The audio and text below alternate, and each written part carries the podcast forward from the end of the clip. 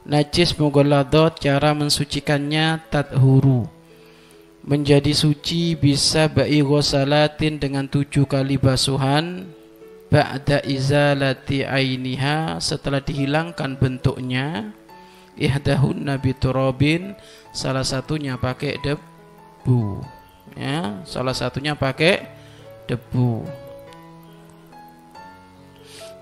Kamu terkena liurnya anjing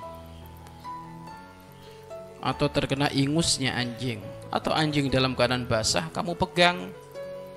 Maka kalau anjing dalam keadaan basah kamu pegang maka tentu kamu terkena najis mughaladhah namun kalau kering dengan kering maka tidak berpengaruh berpengaruh. Anjing kamu pegang kering.